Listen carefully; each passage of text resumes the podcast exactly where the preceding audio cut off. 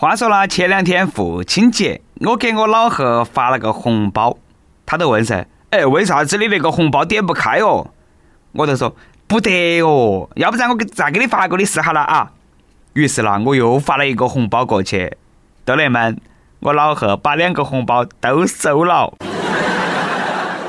各位听众大家好，欢迎来收听由网易新闻首播的每日轻松一刻，我是才过完父亲节马上又被我老贺戏弄的主持人的这份一零零四南充综合广播的黄涛。前天父亲节了，又赶到去六一八电商打折，结果呢就有人跑来问我啊，就说涛哥、呃、你说那个父亲节送点啥子东西好呢？其实吧，送礼这个事情我也不是太懂，不过啦，我晓得送男人礼物千万不要送他最喜欢的东西，比如他最喜欢键盘，那你都千万莫送他键盘，因为你送的肯定没得他自己手头的好。我这个话呢还没说完，结果呢我旁边老婆吃大话了噻，反正都是弄来贵的，你还挑三拣四哇？父亲节儿女们都忙着去给老贺送礼物，结果呢这个老贺却给儿子送了一个大礼。说父亲节当天，连云港一个男的驾车回家，半路遇到起交警查酒驾，结果呢不晓得啥子原因，大哥就把四岁的儿子丢到起车头，然后呢自己骑车跑了。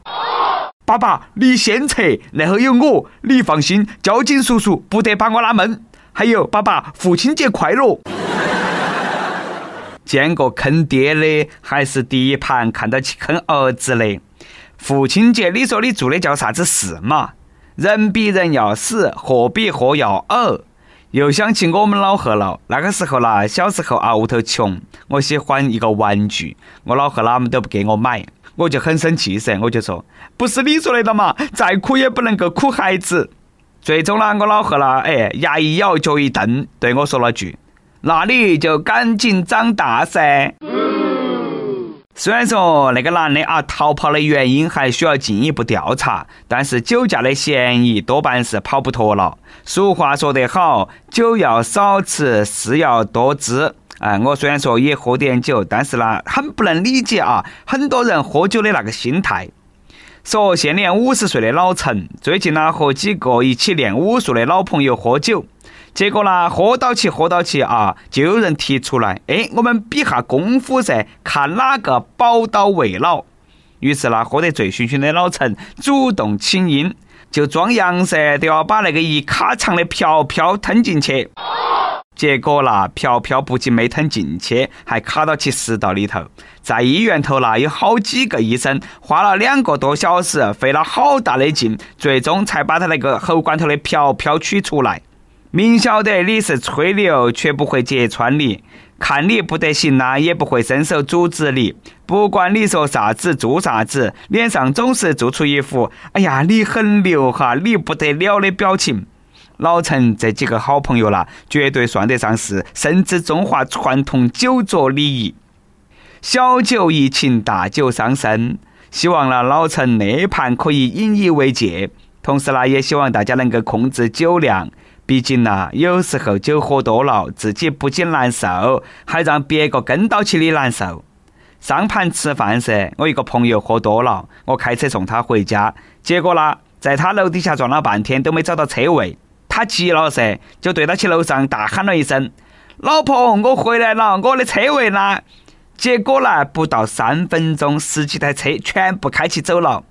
人都那么了，我那个朋友还给我吹，说啥子自己很同情那些不喝酒的人，因为他们完全没得机会体验到浴室地板是有多么的凉爽舒适。喝酒能不能够治内伤我找不到啊，但是呢，哎，治外伤有些要擦点酒，这个我还是晓得。记得啦，当年我在俄罗斯一个酒吧喝酒，一个壮汉过来找我说话，不好意思了，老兄，你会不会功夫？我当时觉得好耍噻，我就逗他，因为我是中国人，你都问我会不会功夫，你是不是有点忙嘛？结果呢，我话还没说完，他的态度马上都变了。我不是忙，是因为你喝了我的酒。哎呀妈呀，救命啊！每日一问，你会喝酒吗？酒量咋个样？喝多了发生过啥子丑事没得？赶快来跟帖和大家分享。男人出门尽量要少喝酒，这个女人出门呢尽量少拍照。据说呢，有两个小姑娘出去旅游的时候，为了在山顶摆 pose 拍照，结果不慎双双滚下山崖，两个人在山底下困了一天一夜，第二天才被救援人员捡救出来。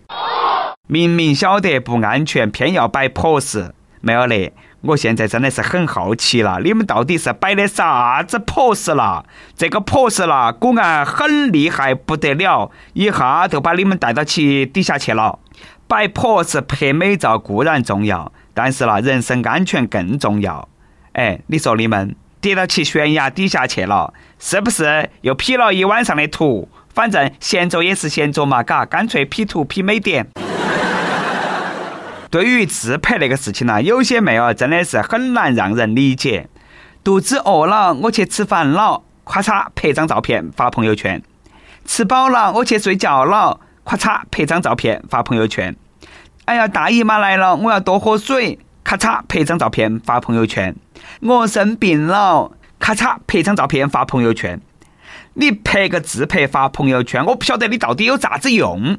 你肚皮饿了嘛，你就去吃噻；吃饱了你就去睡噻；大姨妈来了你就喝水噻；生病了嘛，你就去医院噻。最可气的啦是那种大早上起来顶个大浓妆，发啥子刚起床啊？你昨晚上没睡瞌睡啥？去做生意去了啥？不然你骗鬼啦！说句不好听的，自拍啦都快成为一种病了。昨天我自己一个人去咖啡馆喝咖啡，没拿手机自拍，没带电脑，没拿 iPad， 就那么一个人静静的坐到去那个地方喝咖啡。结果啦，旁边有好几个自拍的妹儿，竟然说我不像一个正常人。我不是的正常人，你们是正常人。一进咖啡馆都问服务员，请问点一杯咖啡可以做好久？要说那个服务员啦，回答也多有意思的，点一杯咖啡可以做到你拍出满意的照片为止。现在那些妹儿都是哪么了嘛？真的是希望有这种老师来管下你们。说江西省某职业技术学院女生宿舍楼内，前两天出现了一条长 一点六米的大蛇，结果正当不少姑娘吓得花容失色的时候，女辅导员杨老师跑起来了，三下五除二就把那个蛇抓到了，还顺手把蛇煮来吃了。本来是高高兴兴出来觅食，结果啦被别个吃了，这个才真的叫做天堂有路你不走，夜宵缺肉你自来偷。我猜这个贼啦一定很郁闷，千辛万苦才爬到女生宿舍，心头想，我这个待遇那么和那个黄鳝兄弟说的不一样呢。莫说小小的蛇了，我觉得辅导员阿姨们有怕的东西吗？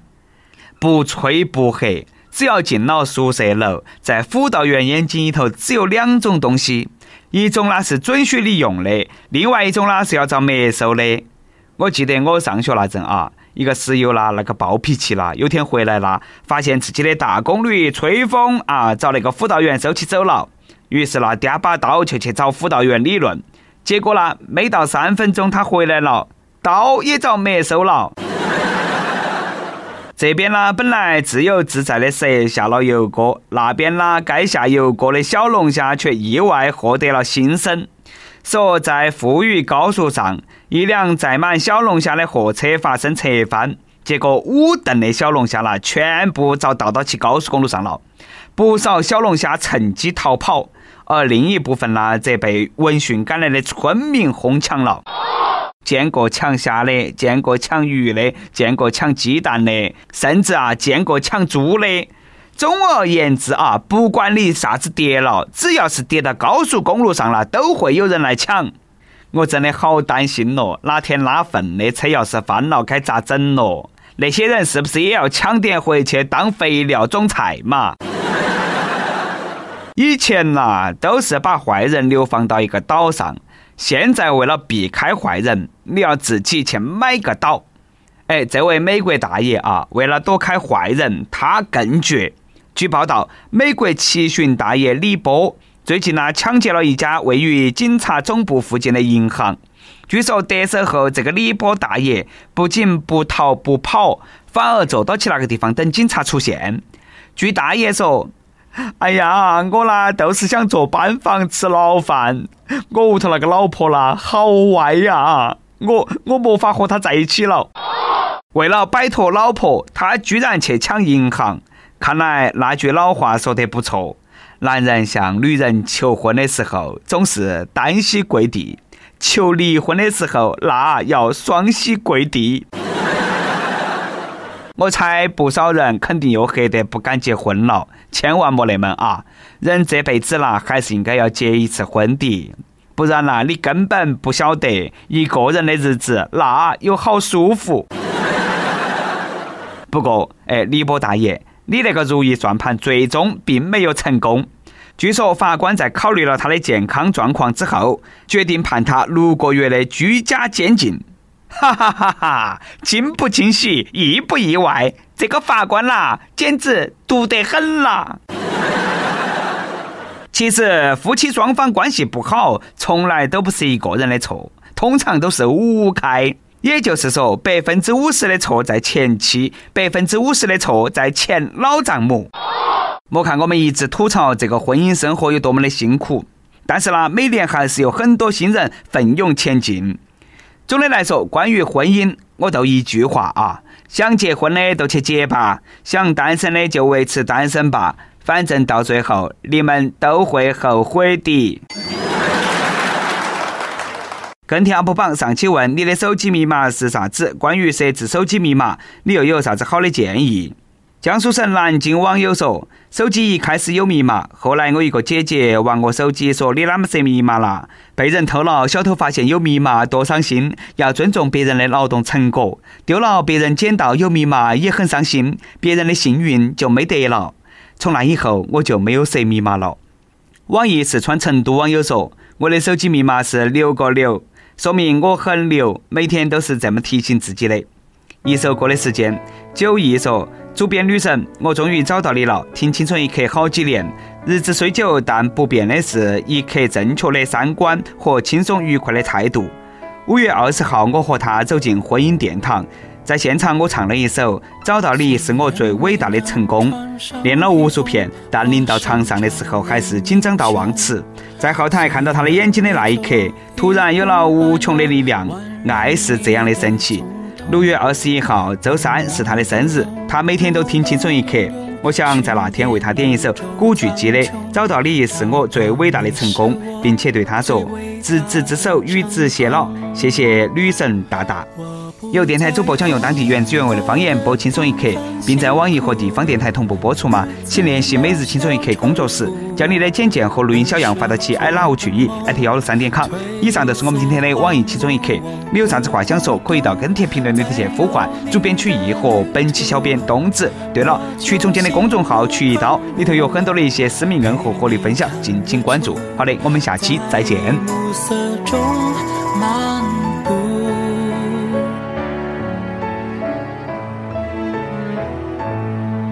有时晴朗，有时无常，一辈子的天空，我们一起每分每秒穿越同个时空，缓下步伐，再不莽撞，闷着头往前冲，用尽我所能，珍惜你而从容，我不在乎我的平辛苦，日子渺小重复，儿时做的梦，褪色荒芜，我不孤独，在有你的旅途，我就心无旁骛，陪你看日出，在暮色中。